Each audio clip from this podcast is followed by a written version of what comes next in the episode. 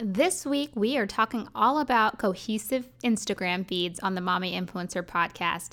If you haven't checked out my last interview with Sophia El Rey, make sure you do because she is such a queen at an aesthetic feed, and I think she offers so many great tips and insights. On today's MIP Mini, I'm going to share with you a few tips for how you can achieve a cohesive and aesthetic Instagram feed.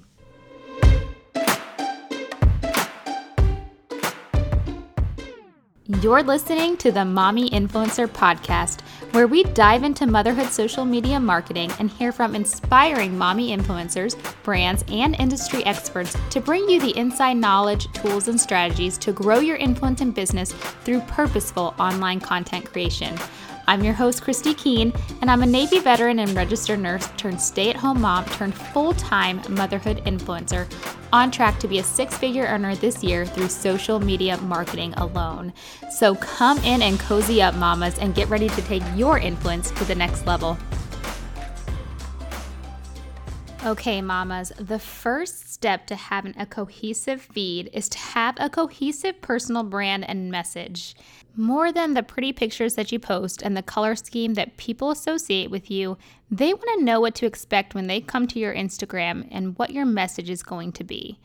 A few influencers that we have interviewed on the podcast here have mentioned a good strategy for this, which is to have an overall umbrella about what you share and then to pick about three to five topics that you stick with within that umbrella and kind of stay in your lane with it. So, for me, for example, I would say my general big umbrella would be motherhood. And then underneath of there, you can come to my page and expect to see a lot about hearing loss and cochlear implants, as it's a huge goal of mine to raise awareness for that because of my daughter Charlie. And secondly, you'll see a lot of messaging around creating purposeful online content creation, since that's what I have created this podcast around. And thirdly, just the fun motherhood things that make life easier and fun when you are in the thick of raising three small little ones. So, the first tip is just to be cohesive with what your message is. Now, let's get into aesthetics, which I know is what everybody is usually asking about. I get so many questions every week about what preset I use for my photos, how I get a pink color scheme, and I'm sure a lot of other influencers with cohesive feeds get similar messages. So, the first thing I would say is to look at your lighting and the mood of your overall photos. Are you somebody who wants a really bright, crisp, clean look? Or are you somebody who likes the moody, darker, more emotional images?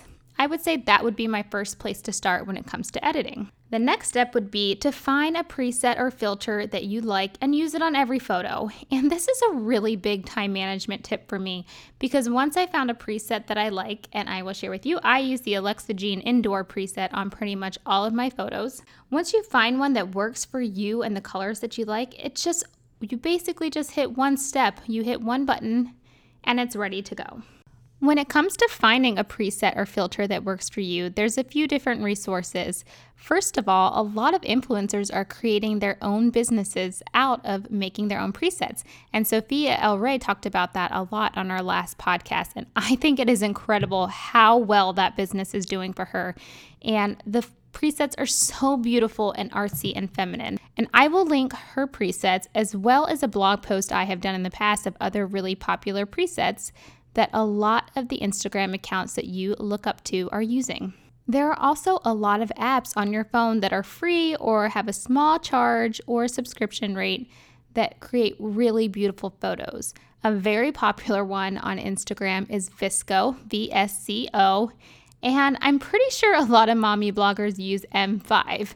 I've heard a lot of people mention that one. I haven't used VSCO very much in the past, but I do like that you're able to edit your videos on it as well. So that makes it a little bit special. One of my favorite apps that I use for editing is a color story, and there is a folder called Flashes of Delight.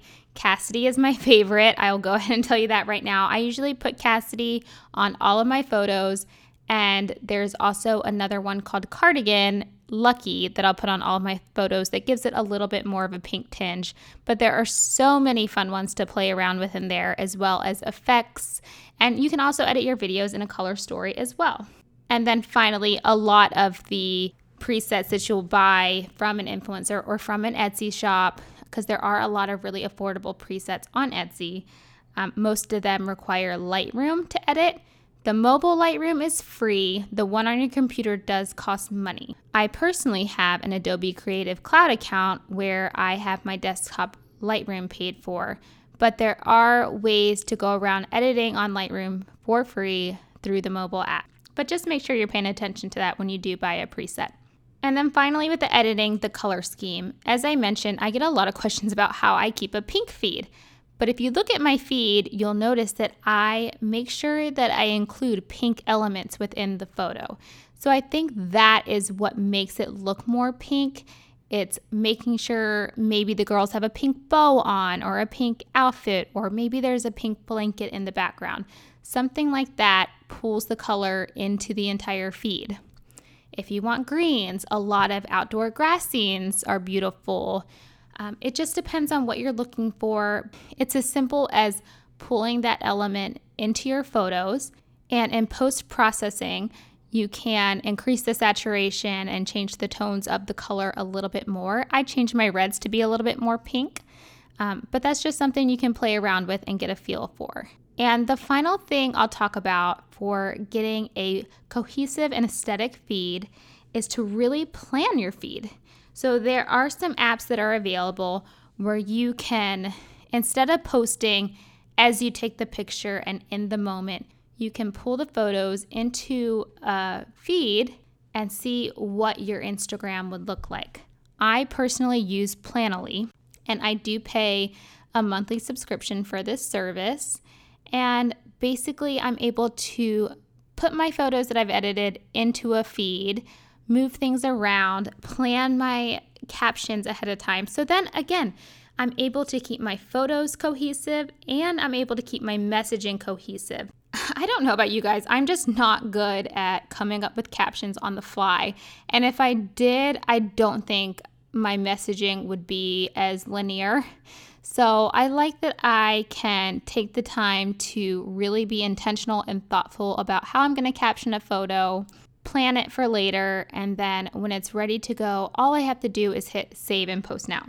And I will link Planoly in the show notes, as well as a few other similar apps that people have shared with me. Those would be Later, Plann, P L A N N, Preview, and I don't know if I'm saying this right, but Unum, U N U M. Those are other popular ones that people use. I hope these tips were helpful for you. So, is it completely essential to have a cohesive feed with the same presets and everything very aesthetically pleasing? No, it's not essential, but I definitely think that it helps. And I myself can say that once I started having a more consistent feed, I started growing a lot quicker. And I think brands also really appreciated that and they knew what to expect from me and from my content whenever they reached out to me. So I do think it does play a big part, and it's something for you to consider as you work on growing your influence and improving your content creation.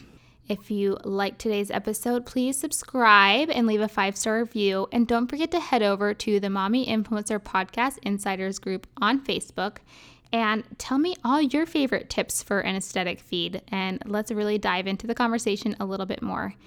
Bye, guys.